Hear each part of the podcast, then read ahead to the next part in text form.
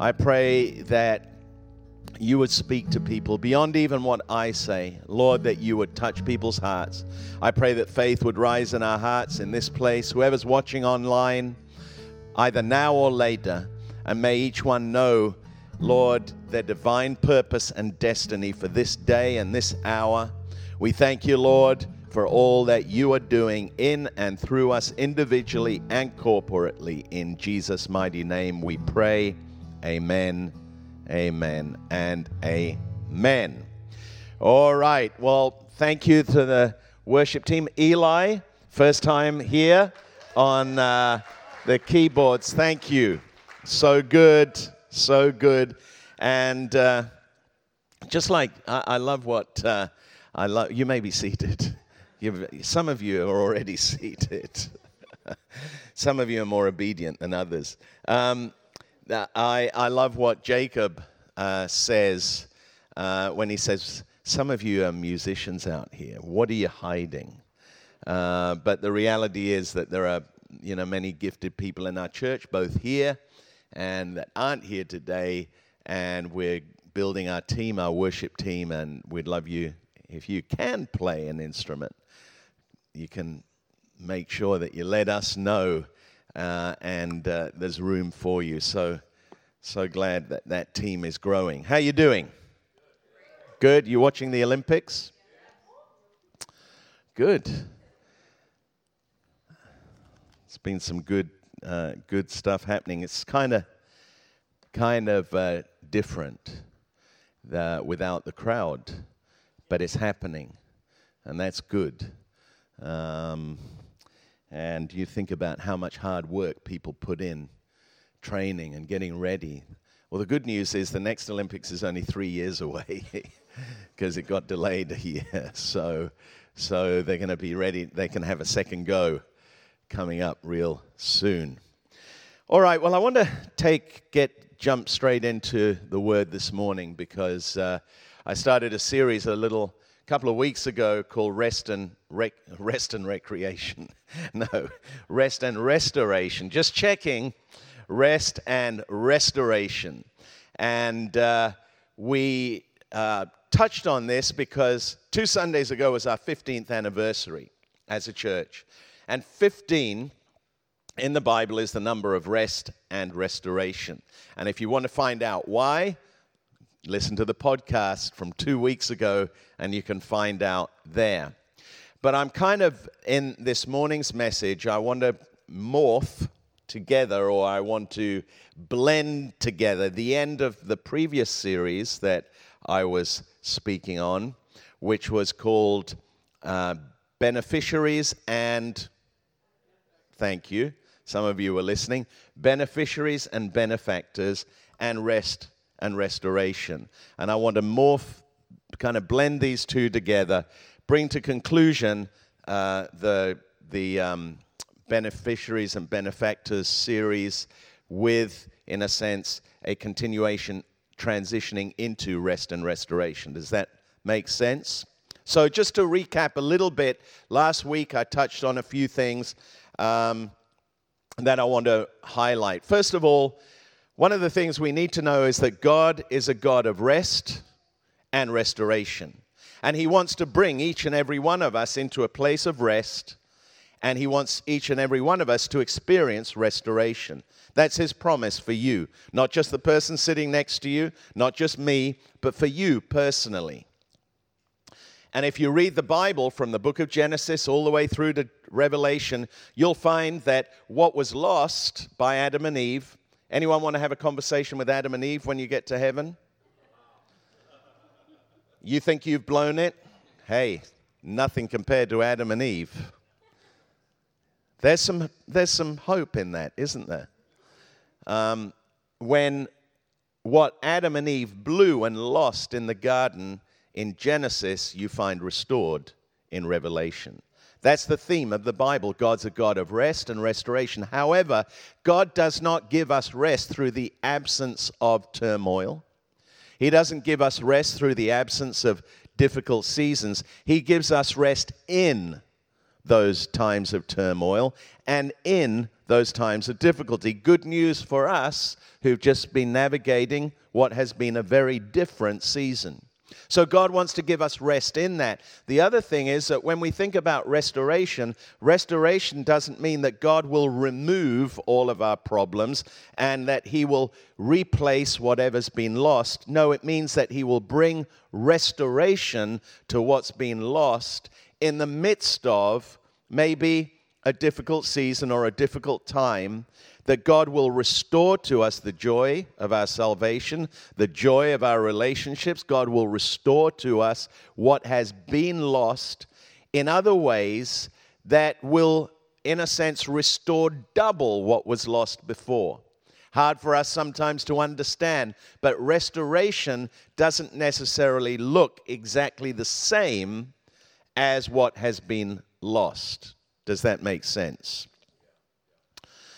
So last week I was touching on that, and I talked about how in the 70 years that the nation of Israel or Judah were in captivity uh, in Babylon, God told them during that season, you're going to be there 70 years. You can't change that, that time frame. That's my time frame I've set. 70 years. But during that time, I'm going to restore to you what you've lost. Not going to bring you back till Jerusalem and restore you till Jerusalem until the end of the 70 years. But in that 70 years, you can experience rest and you can experience restoration.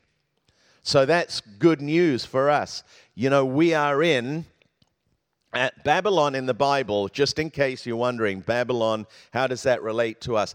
Babylon in the Bible speaks of the world system the cosmos, the world system that we're in. And so God's saying, in the world system that you're in, you can experience rest. Hey, in the midst of all this turmoil, in the midst of all the noise, in the midst of all that's happening, you can experience rest and you can experience restoration of all that you've lost. So I want to move on from here because one of the most important things that we need to remember, and remembering that this year, our theme for this year, 2021, is the word presence. God's presence makes all the difference. Our presence makes all the difference. That God presences himself generationally. God presences himself generationally. And, and uh, here is the, the thought that I, I, I want us to have. Um, here's the big idea we can't experience lasting rest and restoration unless we live generationally. Thank you for that underwhelming response. But I know it's because you're thinking and you're letting that thought settle in your heart. We cannot experience rest and restoration unless we live generationally. We can't experience lasting rest and restoration in our community unless we live generationally.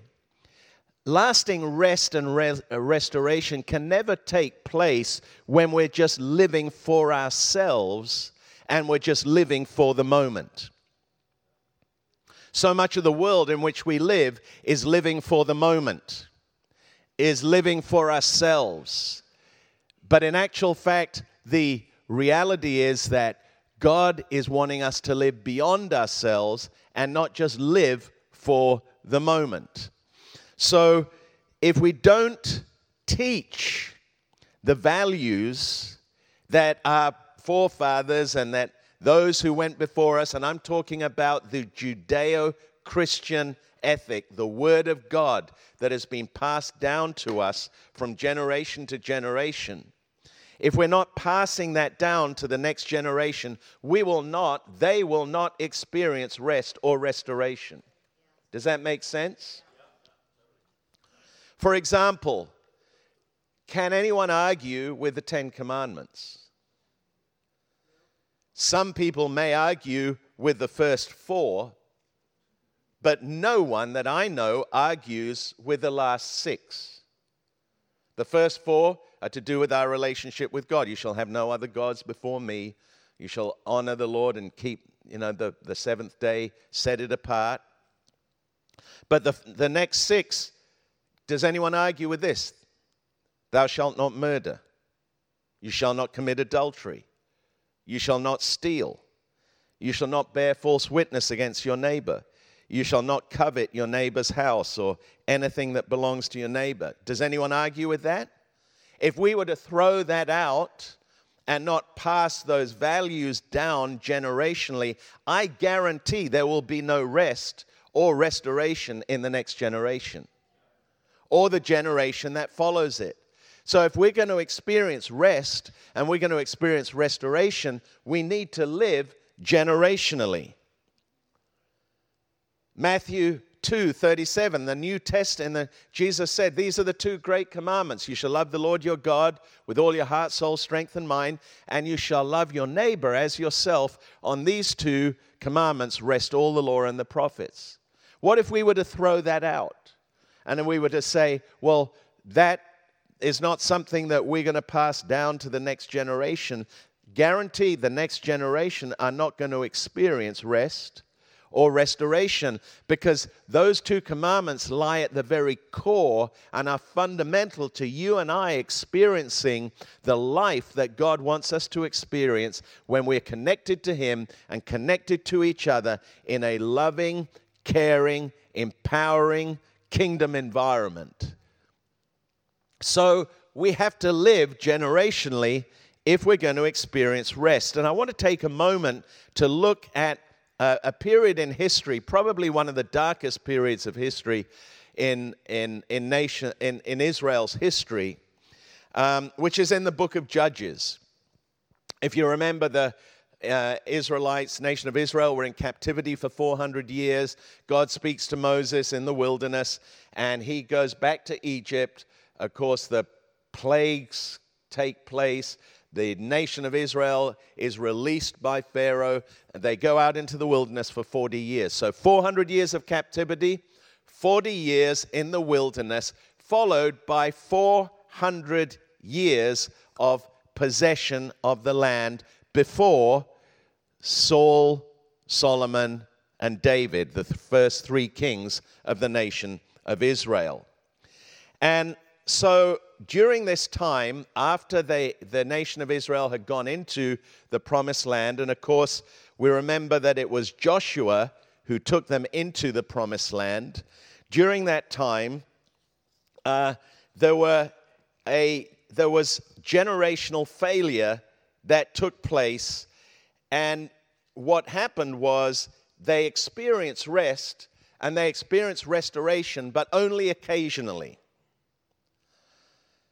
And the reason for that is found in the book of Judges, chapter 2, and it gives an explanation of what happened. God took them into the land, and God said, I want to give you this land, and I want you to know rest in the land. And I also want to restore to you everything that was lost in your captivity in Egypt. But what happened is they, they experienced periodic periods of rest, periodic periods of restoration, and it was all because they failed to live generationally. And this is important because I'm getting somewhere with this about how you and I can live practically generationally. This is what happened. It said, after that generation died, this is Joshua's generation, Judges chapter 2, verse 10. After that generation died, another generation grew up who did not acknowledge the Lord or remember the mighty things he had done for Israel. So, what happens is one generation follows God, and then the other generation stops following God. They forget what they've been taught, they, or then they were not taught what they needed to be. They didn't pass down the truths, the values, the culture that was fundamentally important to them experiencing rest and restoration. They fail to pass that on to the next generation. And this is what happens. And in the book of Judges, you find seven cycles of five things that happen. Seven cycles that we find in this, and this is just one of them that I want to share with you when you in your own study time or your own when you're looking at the Bible. Check through the book of Judges, the seven cycles uh, and, and each of them have five stages. First of all, rebellion. Rebellion. Secondly, retribution. God brings judgment. Retribution, He brings judgment as a result of their rebellion. Then the people repent, they cry out to God. And then after the repentance, there's restoration, and then there's rest. And then the cycle continues rebellion, retribution, repentance, restoration, rest. Rebellion, retribution. By now, you'd have thought that they'd have learned a lesson. And every time that they rebel, God brings a nation to judge them. They cry out to God, and then God raises up a judge who delivers them, and then they experience rest. And I won't read the passage because time doesn't permit, but in Judges chapter 3, verses 7 to 11, if you're taking notes, um, uh, there's in that four, I'll, I'll read it because it's four verses. It says, So the children of Israel did evil in the sight of the Lord. They forgot the Lord their God and served the Baals and Asherahs, rebellion. Therefore, the anger of the Lord was hot against Israel, and he sold them into the hand of Cushan Rishathaim, king of Mesopotamia. And the children of Israel served Cushan Rishathaim for eight years. Retribution. When the children of Israel cried out to the Lord, the Lord raised up a deliverer for the children of Israel who delivered them. They cried out to the Lord, repentance, raised up a deliverer, restoration.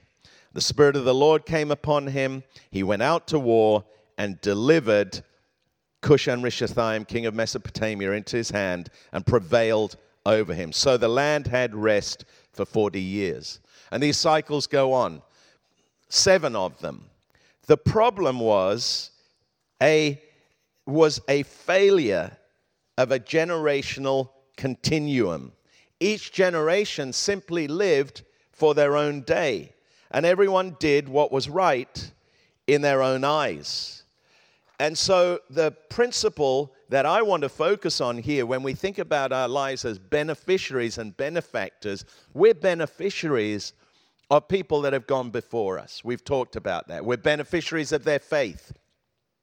We're beneficiaries of the resource that's been handed down to us generational, generationally. We're beneficiaries of other previous generations experience. And I touched on that a few weeks ago. And I want to continue with that in that thread in the moments that we have to look at how we can pass on that experience that we have been beneficiaries of to the next generation.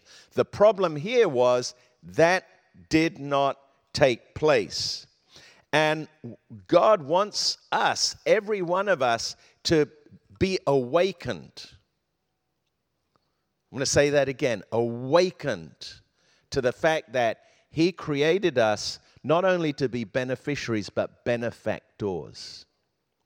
You have something to invest in the next generation. Doesn't matter how old you are, there's a generation coming up after you.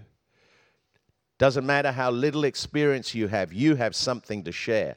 You're one grade ahead of your siblings in, in school. You had an experience they haven't had that they can benefit from. So, God wants us to be beneficiaries. He wants us to have this generational concept and continuum that we're a part of. And the biggest lie of the enemy is this that we are disqualified because of our mistakes. The enemy wants to tell you what have you got to say? How can you invest in someone else? How can you disciple someone else? How can you invest it? Look at all of your mistakes, look at all of your failings. Well, the reality is, the Word of God says that every one of us has sinned. Every one of us falls short of the glory of God. Every one of us has made mistakes. But the reality is that Nevertheless, because of God's grace, because of God's forgiveness, because of God's love for each and every one of us, we, all of us, are qualified in Christ to be able to impart and to invest something and leave a rich legacy of faith and of resource and experience in the next generation. So, one of the greatest examples of this is found in, in, in uh, Paul and Timothy. And I want to take a moment to, to look at this. Uh, it's one of the greatest models in the Bible. Of course, Jesus invested in his disciples for three years. Um, but there's a passage in 2 Timothy chapter 1 and verse 2 that I want to read. And in this passage, uh, we, we have the, the, the, the basic fundamentals of what I want to touch on in the moments that we have. Paul is speaking to his son in the faith, faith, son in the face, son in the faith, Timothy. And Timothy, he's investing into Timothy. So we're talking about experience here. He's investing faith, resource, and experience. He says to Timothy, My son, be strong in the grace that is in Christ Jesus. And what you have heard from me before many witnesses, entrust to faithful men who will be able to teach others also. I want to I want to encourage you to take a moment to look at this verse. And beyond just these moments that I'm covering it now, whether it's in your life group, the coming week, or whether it's in your own personal devotional time or time when you contemplate and think, think about the three things that are in here that Paul is talking about that are relevant to each and every one of us. If we are living generationally with an intent to bring rest and restoration to our world. And the first of these is um, the first of these is uh, be strong. Be strong in your faith. The starting point of anything of any lasting value is to be strong in our faith. Paul says to Timothy, Be strong in the grace that is in the Lord Jesus Christ.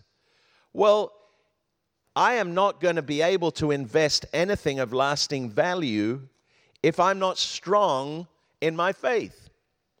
If I am wishy washy, if I don't have any absolutes, if I'm swayed by cultural trends, if I'm swayed by opinion, if I'm swayed by my fears or worries or the circumstances of my life, if I'm not strong in faith, I'm not going to be able to be someone who can steadfastly invest in those that are coming through.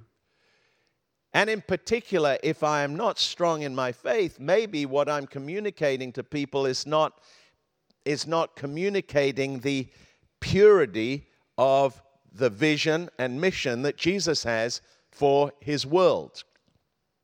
So, what I've learned over the years in our, in our church and through our own experience, and many organizations or many businesses will find this that most businesses, most organizations experience mission drift.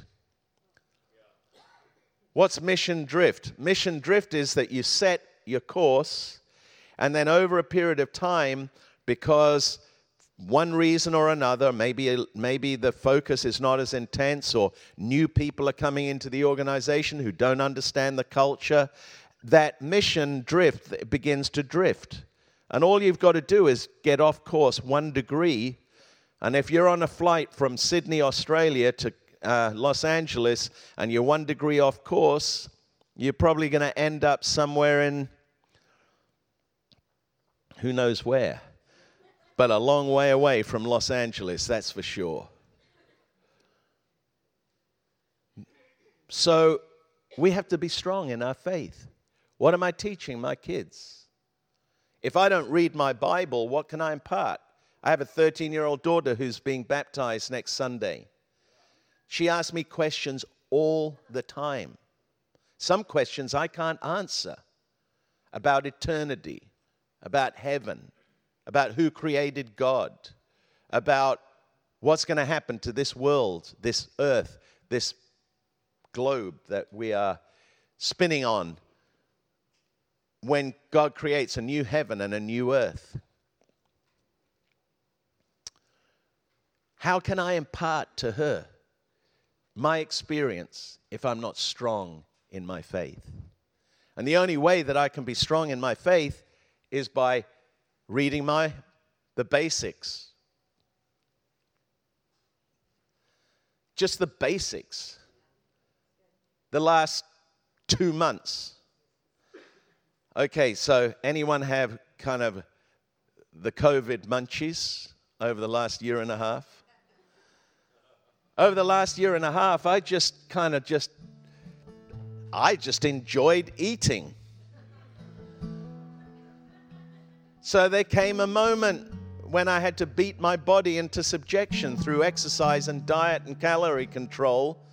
And I did it, and I just gone back to the basics, and the results, uh, uh, I, I'm enjoying the results.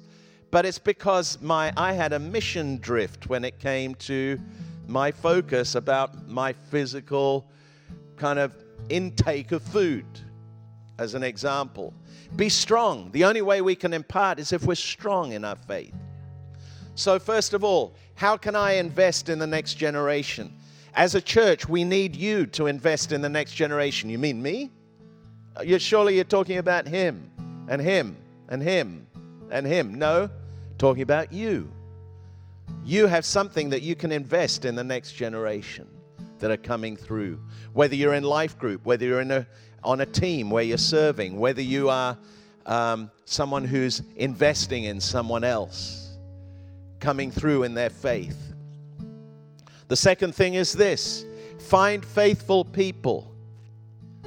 So Paul's telling Timothy, find faithful people. Because he, if you're going to invest in someone, find someone who's faithful. Here's the interesting thing when Elijah went looking for a someone to invest in, he found Elisha. What was Elisha doing when Elijah found him? He was plowing a field. He was being faithful with what God had given him to do. When Jesus went looking for disciples and he went down by the shores of the Sea of Galilee, what did he find? He find, found some fishermen, Peter, James, and John, who were mending their nets and he called them. He found faithful people who were being faithful with what they're doing. If you're going to invest in someone, I encourage you to find faithful people to invest in so you're not pouring all of your time and effort into a bucket with a great big hole in the bottom. Because faithful people will be teachable and take on board what you want to invest in them. Find faithful people. Paul said, God found me faithful and appointed me to the ministry. And there's all types of mentorship, and I won't get into that. My wife's doing a, her master's right now, and she's been doing a, a, a part of that course on mentorship, which has been very interesting. But find faithful people.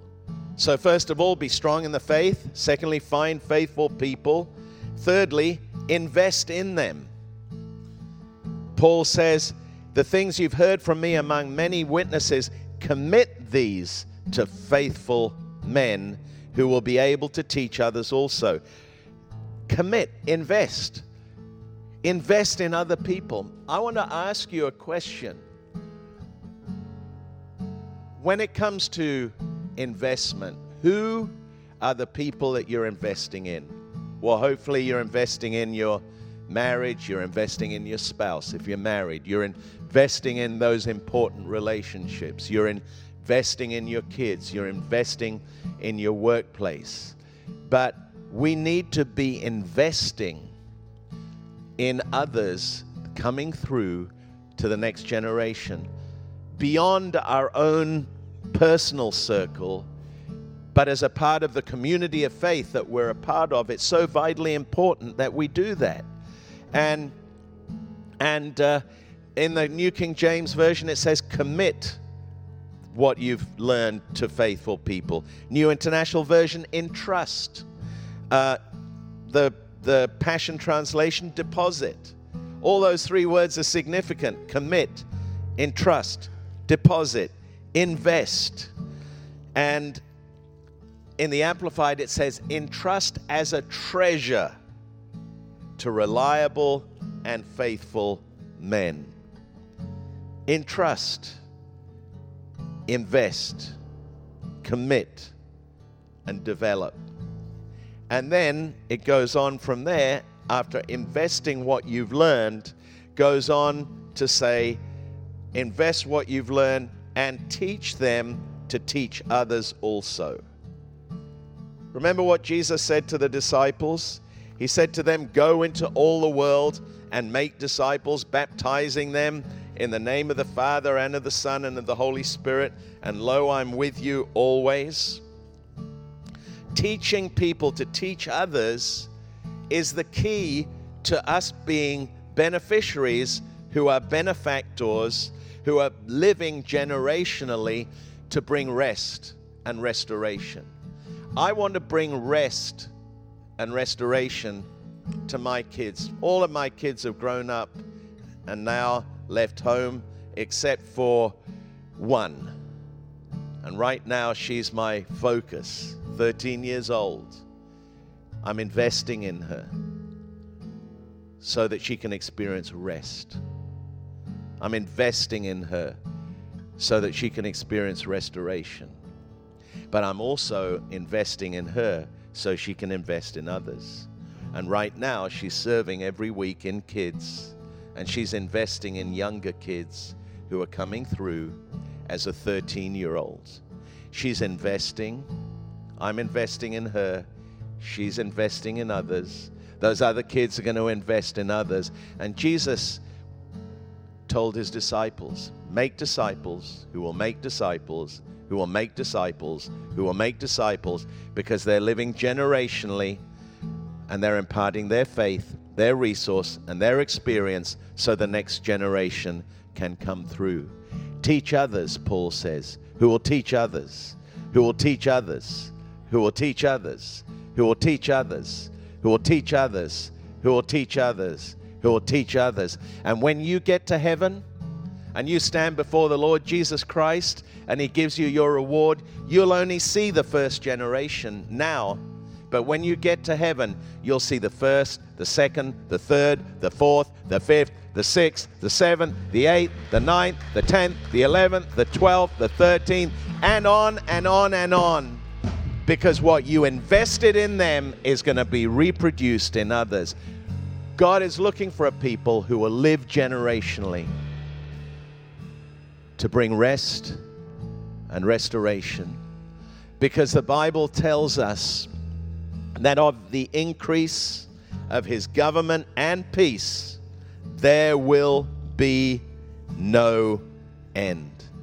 And I love this. I'm closing with this verse Daniel chapter 4 and verse 3. How great are his signs and how mighty his wonders. His kingdom is an everlasting kingdom, and his dominion from generation to generation. We are a generational people who can only fulfill our purpose and destiny if we live generationally. And God wants to bring rest to you and restoration to you so that you can help the next generation experience that rest and restoration. We are living from generation to generation as beneficiaries and benefactors so that His name can be glorified. Can you say amen to that? Come on, let's stand to our feet. Give Jesus a big hand of praise this morning.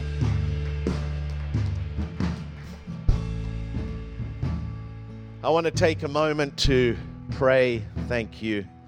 I want to take a moment to pray for you. And then we're going to sing a chorus of this song just for a moment. Father God, I thank you for every person in this place. You created us with a divine purpose, not just to live in a sliver of time, but to live within the continuous momentum of your divine plan and purpose from the very beginning, from the Garden of Eden through to that great city that you reveal in the book of Revelation. From the beginning to the end, and in the middle, you planted us and placed here in this moment of time. We don't want to squander this moment. We don't want to let this moment go by without laying hold of the divine purpose that you have for each one of us, that we might live beyond ourselves, that we might not live just for the moment, but that we might live generationally. Help us to invest in the next generation as others have invested in us. And I pray, Lord, for us personally and for us as a church, that we might go from strength to strength because we're strong in our faith, because we're finding faithful people, because we are teaching them the things that we have learned, and because we are teaching them to teach others. Help us, O oh Lord, to bring glory to your name, because your kingdom is an everlasting kingdom, and it is from generation to generation. In Jesus' mighty name, we pray. Amen and amen. Come on, let's worship God for a moment together.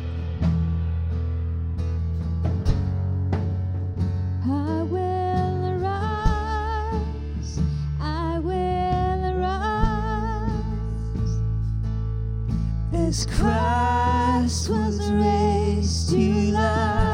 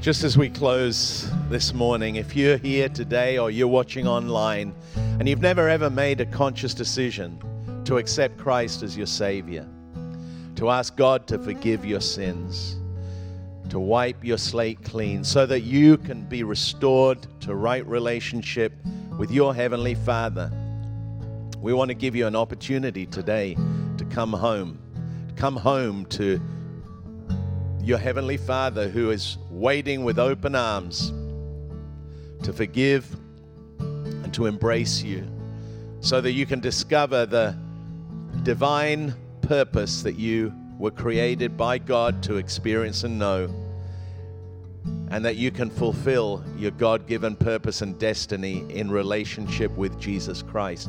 And all you have to do this morning is simply to accept the free gift that God has made available because Jesus died on the cross to take the penalty of our sins upon himself so that we could go free. no penalty to pay. The price has been paid in full. And all you have to do to, is to accept that as a free gift and then to invite Jesus and His Spirit to come into your heart and life. And I want to give you an opportunity to do that by praying this simple prayer. And if you want to do that this morning, it's the greatest thing you can ever do. God promises you and me and all of us the gift of eternal life if we accept what Jesus did for us and receive Him as our Savior and our Lord. We want to give you that opportunity today. Why don't you pray with us? It's the greatest thing you can ever do. Come on, let's pray together. Heavenly Father, I come to you today in the name of Jesus, and I ask you to forgive me. I receive you, Jesus, as my Savior and my Lord. I thank you that I am now a new creation. I will never be the same again. And I determine in my heart that I will live to honor you and I will follow you all the days of my life. In Jesus' name I pray. Amen, amen, and amen.